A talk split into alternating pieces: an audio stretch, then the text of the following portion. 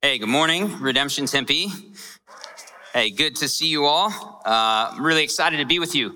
Uh, my name is John Crawford. I'm one of the pastors here, and I'm excited to see you all here, um, but also excited to continue our series in the Gospel of John this morning. One of the things that I love more than anything in the world is being a dad.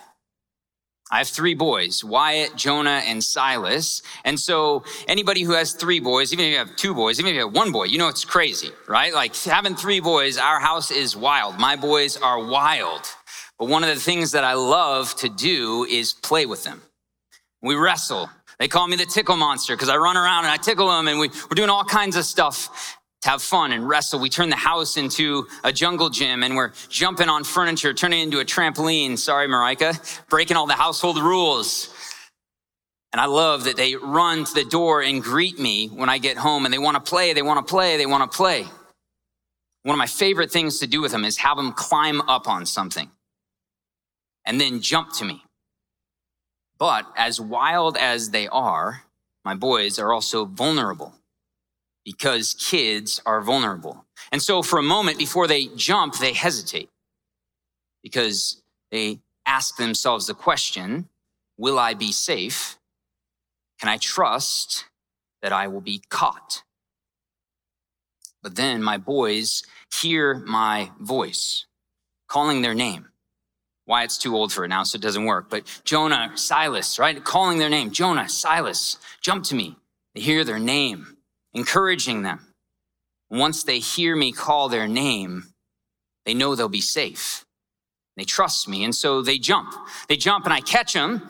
And anybody who's done this with kids, what do they do? Again, again, again, right? They, they want you to do it again. And so they climb back up and jump and I catch them again, again, again, climb back up, jump, catch them. Repeated over and over again because they know that I'll protect them.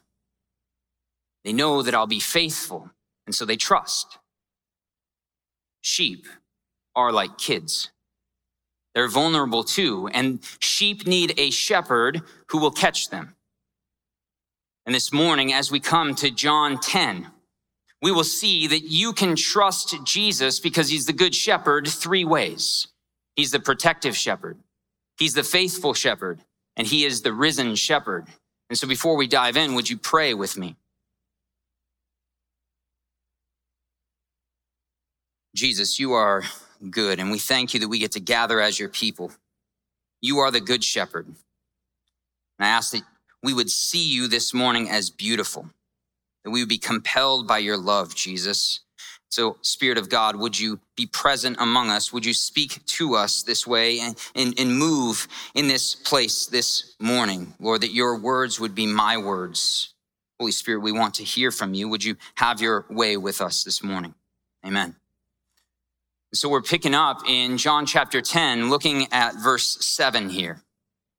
Jesus said again to them, Truly, truly, I say to you, I am the door of the sheep. All who came before me are thieves and robbers, but the sheep did not listen to them. I am the door.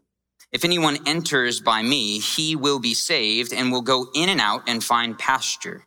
The thief comes only to steal, kill, and destroy.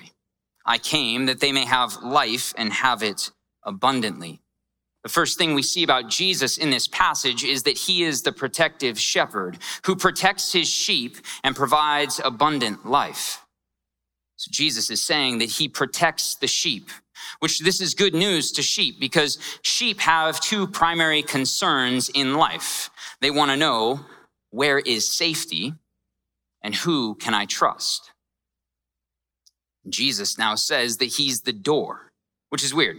Why is Jesus saying he's a door? That's very weird, right? Jesus says weird things sometimes, but what does he mean by that?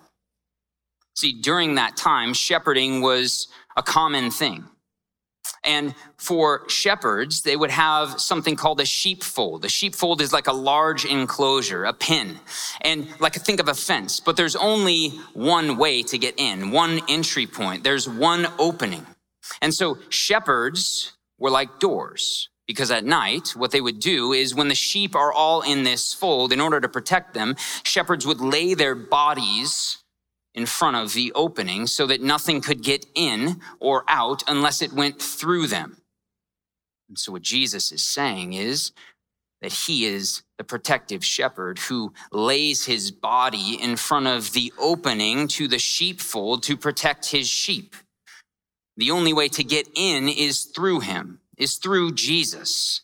We come into his fold through him. And Jesus contrasts himself as a shepherd here. He says that there are thieves and robbers. All of them who have come before him are robbers and thieves.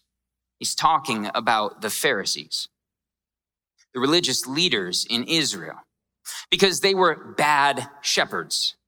Shepherds are supposed to love the sheep.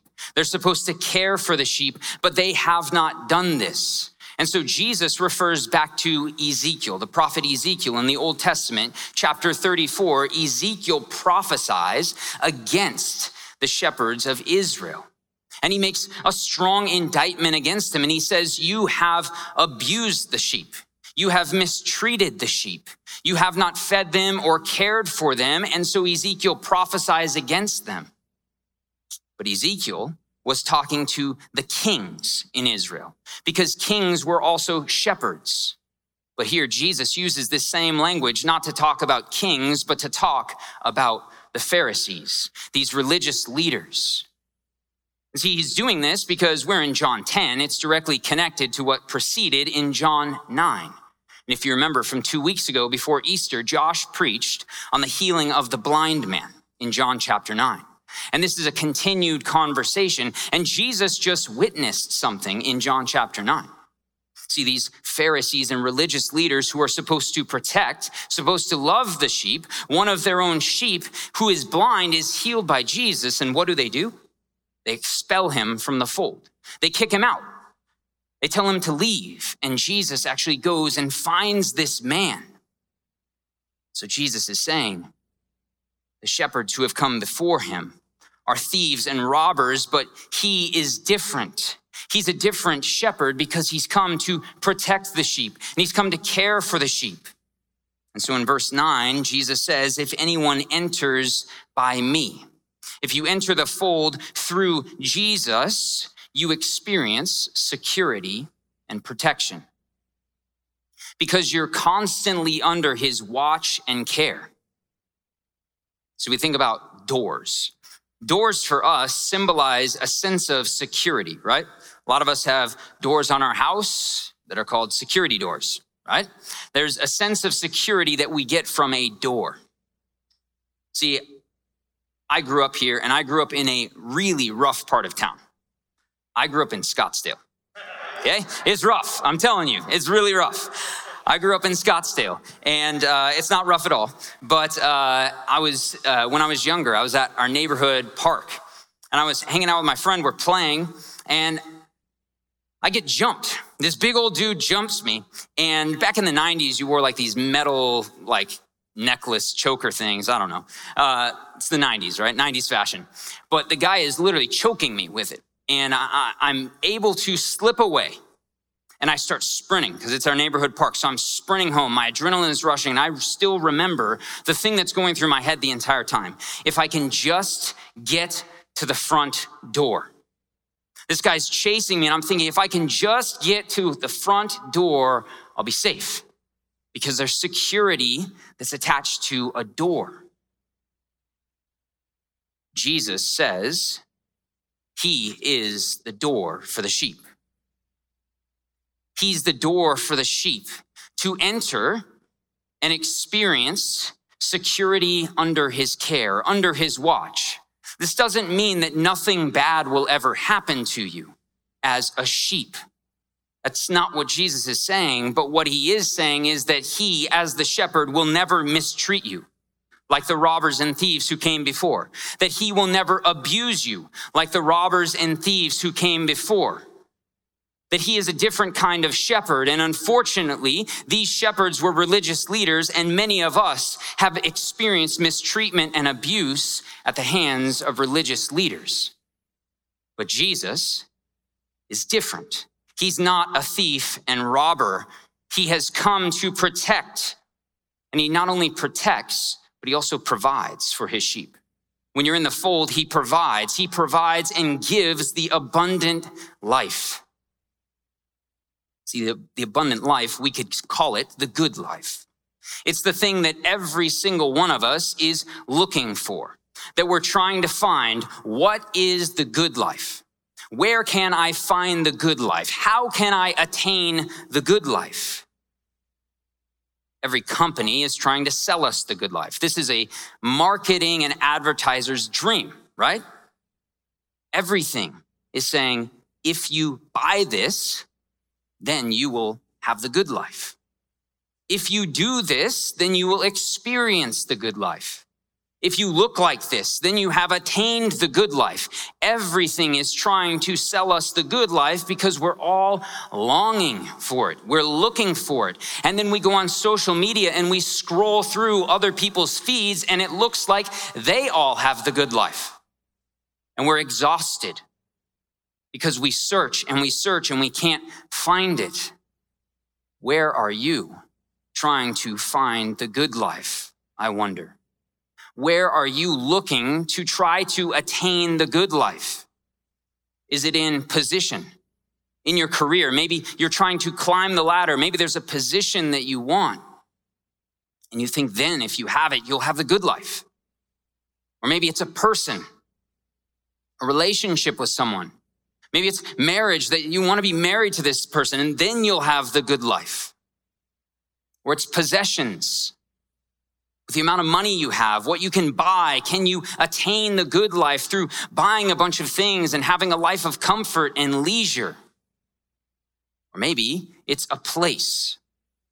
It's experiences. It's going places and traveling. And so you're searching and searching and searching for the good life and you're exhausted. But in your exhaustion, Jesus invites you to enter his fold to enter his fold and experience the abundant life that he provides. The beautiful thing is that he gives it to you freely. You don't have to do anything for it. You don't have to earn the abundant life. Jesus provides it. He gives it to you. See, the abundant life, Jesus says his sheep will be able to go in and out and find pasture. See, the pasture is the abundant life. It's a life of flourishing. And Jesus is saying, in my pasture, you will have freedom. You will have freedom to roam around. You will have freedom to be in my presence. This is why David writes in Psalm 16, in your presence is the fullness of joy. Because David knows that the abundant life is found in him. The picture that Jesus gives us here is of well-fed sheep content sheep, sheep that are flourishing. It's the fullness of life that you and I so desperately desire, and it is found only in Jesus, our shepherd. The beautiful thing is, he gives it to us in the here and now. This is not something where Jesus dies and so we can have a good life after we die in the afterlife. The abundant life is available to us in the here and now. It's the abundant life of his kingdom. See, but the problem is there are thieves and robbers. In the midst of Jesus' protection, in the midst of his provision for the sheep, there are still thieves and robbers. We've all had stuff stolen from us, right? It's terrible. I remember my car got broken into once and I go out and you're like, oh, my stuff is gone. And you feel so violated, right? Like when someone steals something from you. But see, there are thieves and robbers, but that's not what Jesus is talking about here. He's talking about the one thief that is always trying to steal from us. That there is one thief who has a band of robbers who is trying to rob you of experiencing the abundant life that is found in Jesus. The thief is Satan, and his band of robbers are the demonic. And Jesus says that they come only to steal, kill, and destroy. That the only purpose for them coming is to harm you. Their intent is to harm you. Satan wants to steal, kill, and destroy. And so, what does he steal? How does he attempt to do this? See, Satan wants to steal your contentment and joy in the fold. He wants to steal your joy behind the door. He wants to make you wander outside of the door, outside of Jesus, to try to find the abundant life. But Jesus is the protective shepherd who provides the abundant life. He doesn't just want to steal, he also wants to kill. What does he want to kill? He wants to kill your trust in the shepherd. He wants to kill your faith in Jesus. He wants to murder it. He wants you to no longer believe in Jesus. There would be nothing that would make him more satisfied. But he doesn't just want to kill your trust in Jesus. He wants to harm you. He wants you dead physically, relationally, emotionally, spiritually. This is what he does. But Jesus is our protective shepherd who protects the sheep. He steals and he kills, but he also destroys. What does he destroy? He destroys the good, the true, and the, and the beautiful. Everything that is good, true, and beautiful in life, he is trying to destroy. This means that he's coming after your marriage. He wants to destroy your marriage that is a picture of the gospel. He wants to destroy families for future generations to come. He wants to destroy your sobriety to make you fall back into the pattern of addiction, the cycle of addiction.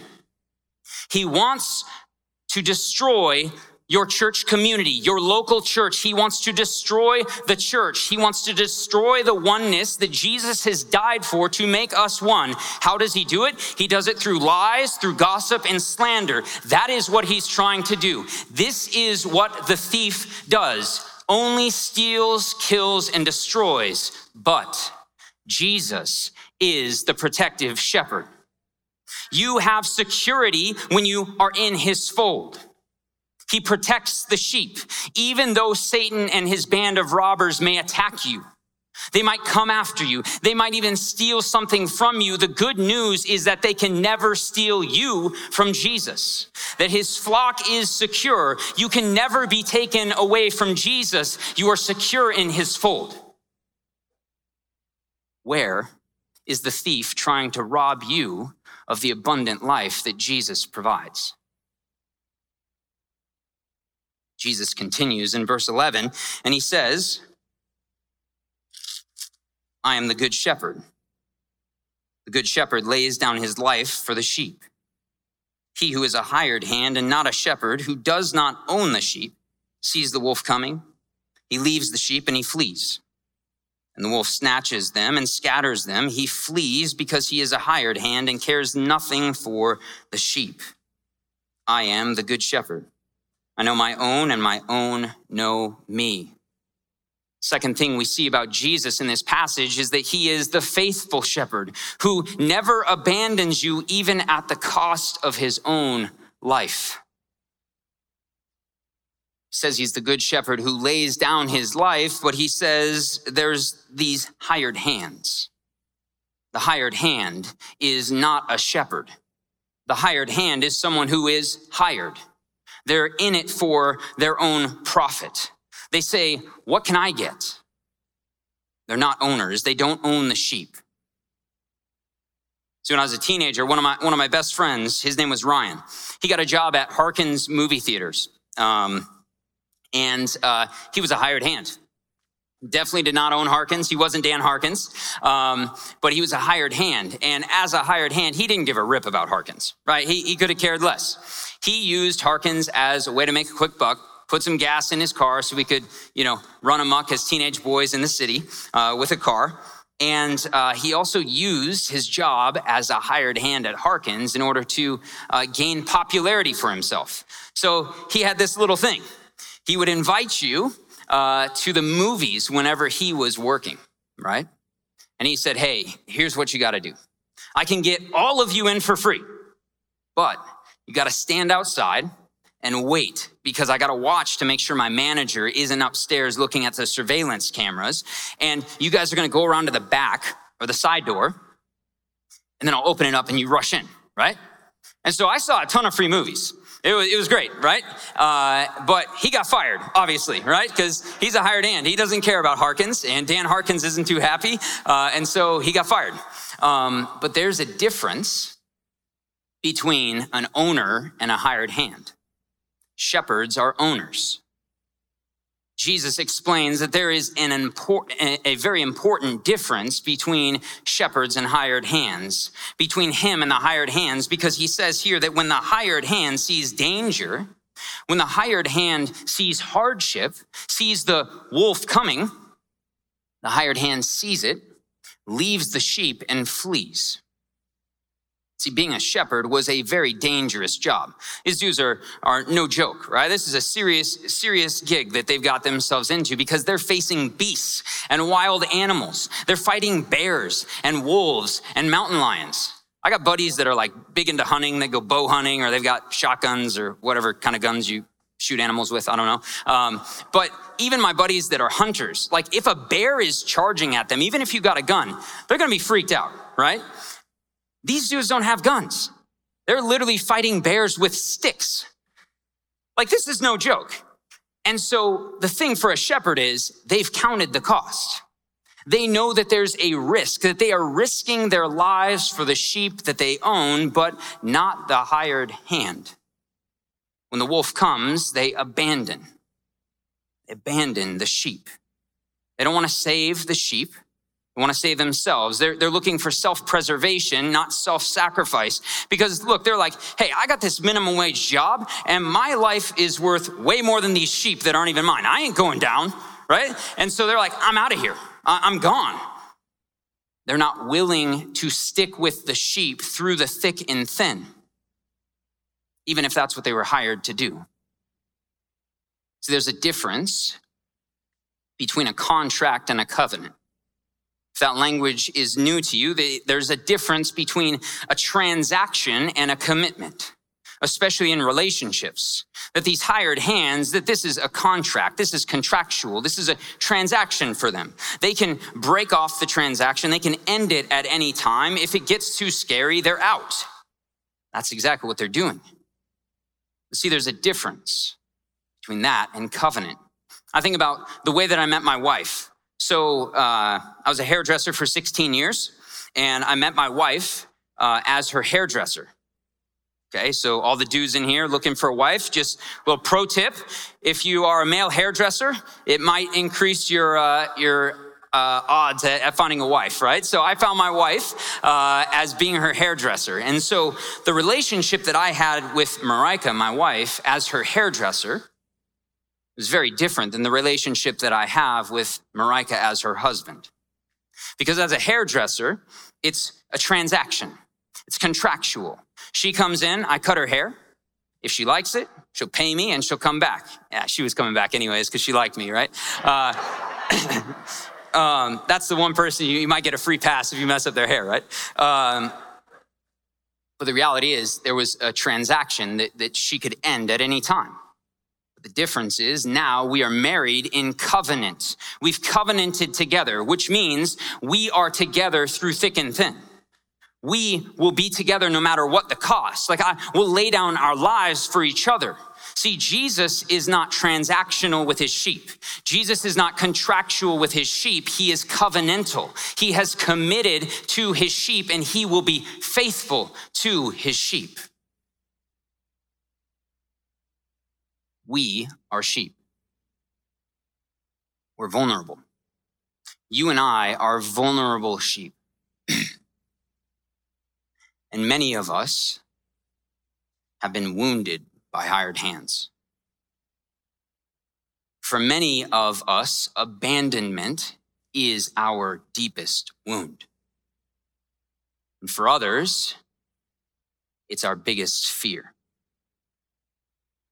Maybe you've been abandoned by someone who was supposed to be there for you through the thick and thin. Someone who was supposed to protect you, supposed to love you, supposed to support you no matter what. And when they abandon, that's why it's so painful. That's why it hurts so deep. So I've heard it said that the only thing worse than abandonment is knowing that you're not even worth an explanation because someone just up and left. Maybe for you, it's your father, your father who left you when you were a child. You've grown up never understanding why, and there's a deep wound. Jesus sees the wound. He says that he's the faithful shepherd who never abandons you. Or maybe it's your wife. Your wife in whom you loved so much, and you made the vows together in covenant till death do us part, for better or for worse. And your wife ended up leaving you for someone else. There's a deep wound. Jesus sees your wound, and he is the faithful shepherd who doesn't abandon you. Maybe it's in business, your business partner, someone that you went into business with with hopes and dreams, and that person slandered your name, stabbed you in the back, and they left and took the profit. Jesus sees your wound. He is the faithful shepherd who doesn't abandon you. Or maybe it was your friends, people that you poured your heart and soul out to, you were vulnerable with that you thought these were your ride or die people. And then all of a sudden, they started hanging out with other people. They left you in the dust. And then you see on social media all these pictures of them hanging out, and you're not in any of them. And it's a constant reminder, and it reopens the wound of abandonment. See, this is so common in friendships that we even have language for it. A, oh, those are just fair weather friends right? They're in when it's fun and you can party with them, but then when times get hard, they're MIA. Or we even have phrases in our society because abandonment is so, it's so, uh, it, it, it's happened so often. It's so common that we even say things like, well, now I guess I know who my true friends are. Every one of us has been wounded by hired hands. Who are the hired hands that weren't there for you through the thick and thin? Who are the people that went MIA on you? Jesus sees your wound. He knows your wound.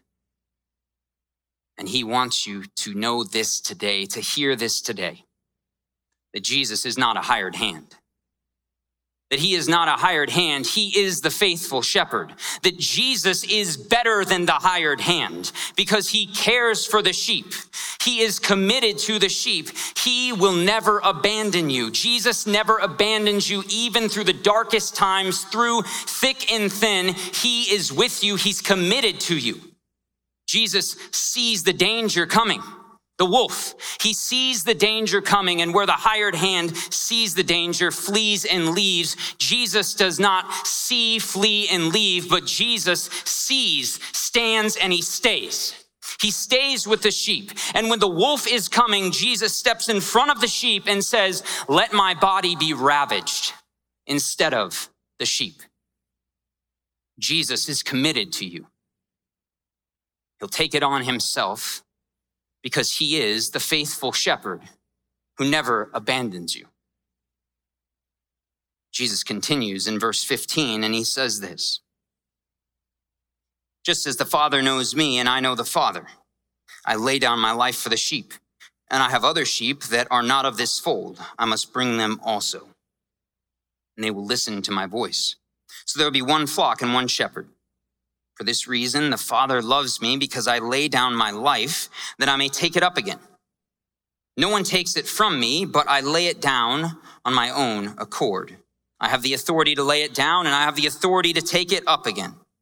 This charge I have received from my Father. The last thing we see about Jesus in this passage is that he is the risen shepherd who willingly dies for the sheep, defeats death, and rises to life.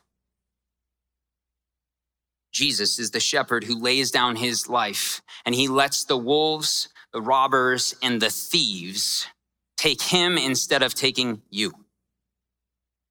When you get the power of Jesus' sacrifice in your bones, it changes you. This reminds me of a man named Maximilian Kolbe. Maximilian Kolbe was a Franciscan friar who lived during the time of World War II. He could have earned privileges from the Nazis if he had agreed to stop publishing religious texts, but he refused and he said, absolutely not. And not only did he refuse to stop publishing the religious texts, he began writing books and essays that were increasingly critical of the Nazis and what they were doing. See, due to this, the Nazis invaded the monastery, and in 1941, his monastery was shut down. He was arrested by the Gestapo, and he was taken to Auschwitz death camp.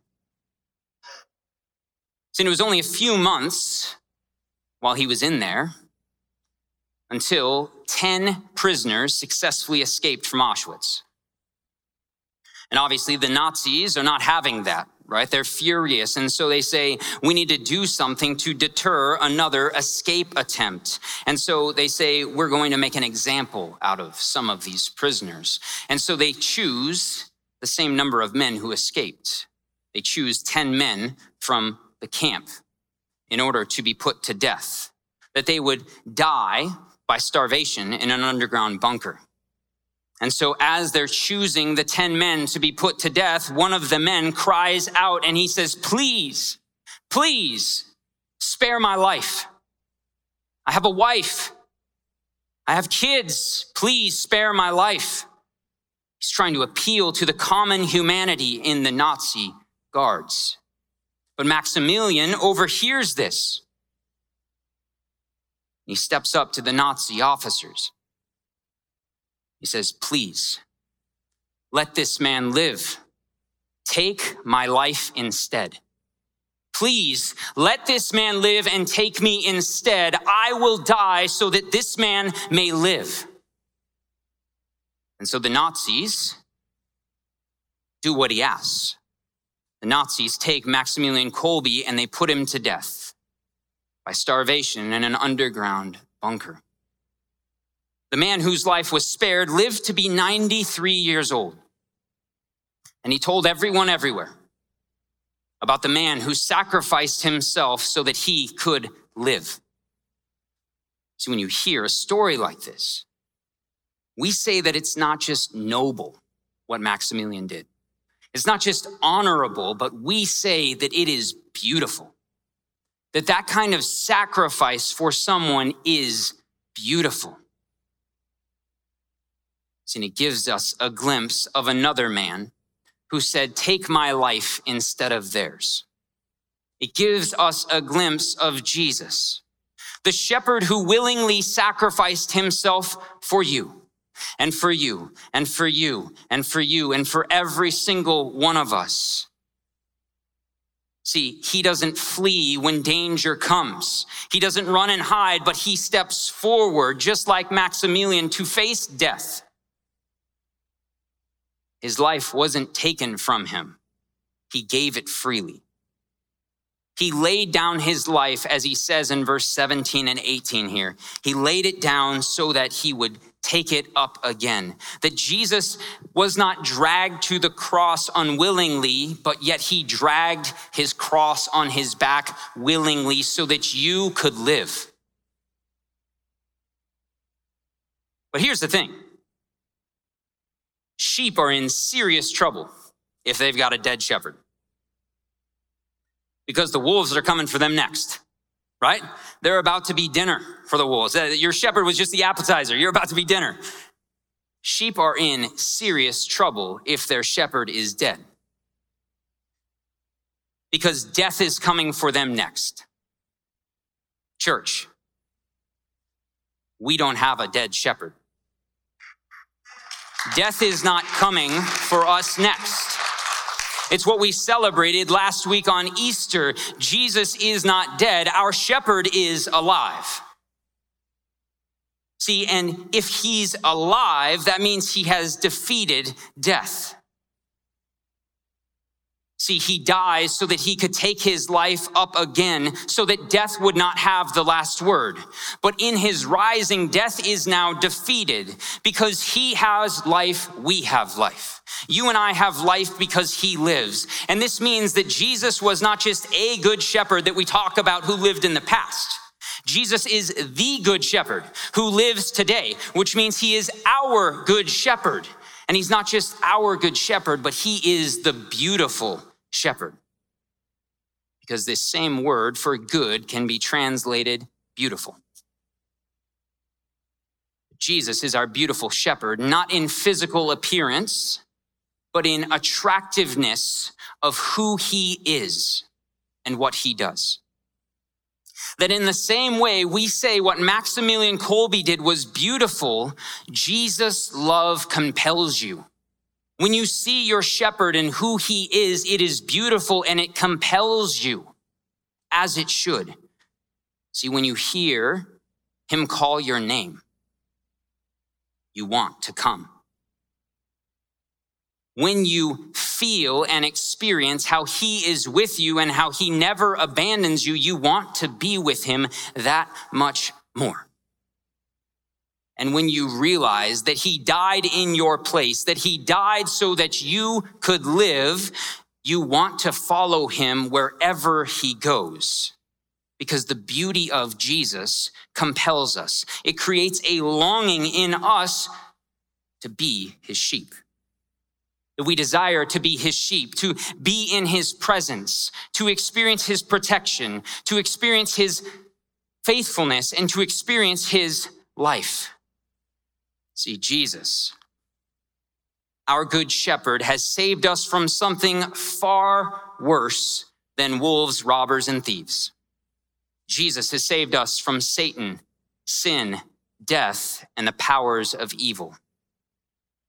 And so, as we come to communion this morning, these elements represent our, our good shepherd who has willingly sacrificed himself for us that it is through his body given and his blood shed that we're enabled to be his sheep, that we can enter his fold because of his body given and his blood shed.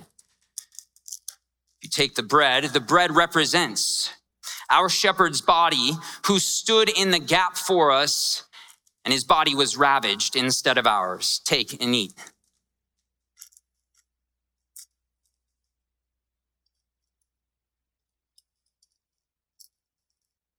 And the juice represents our shepherd's blood that was shed for us. That it's his ravaged body that created the blood that washes us clean from our sins and makes us spotless lambs. Take and drink.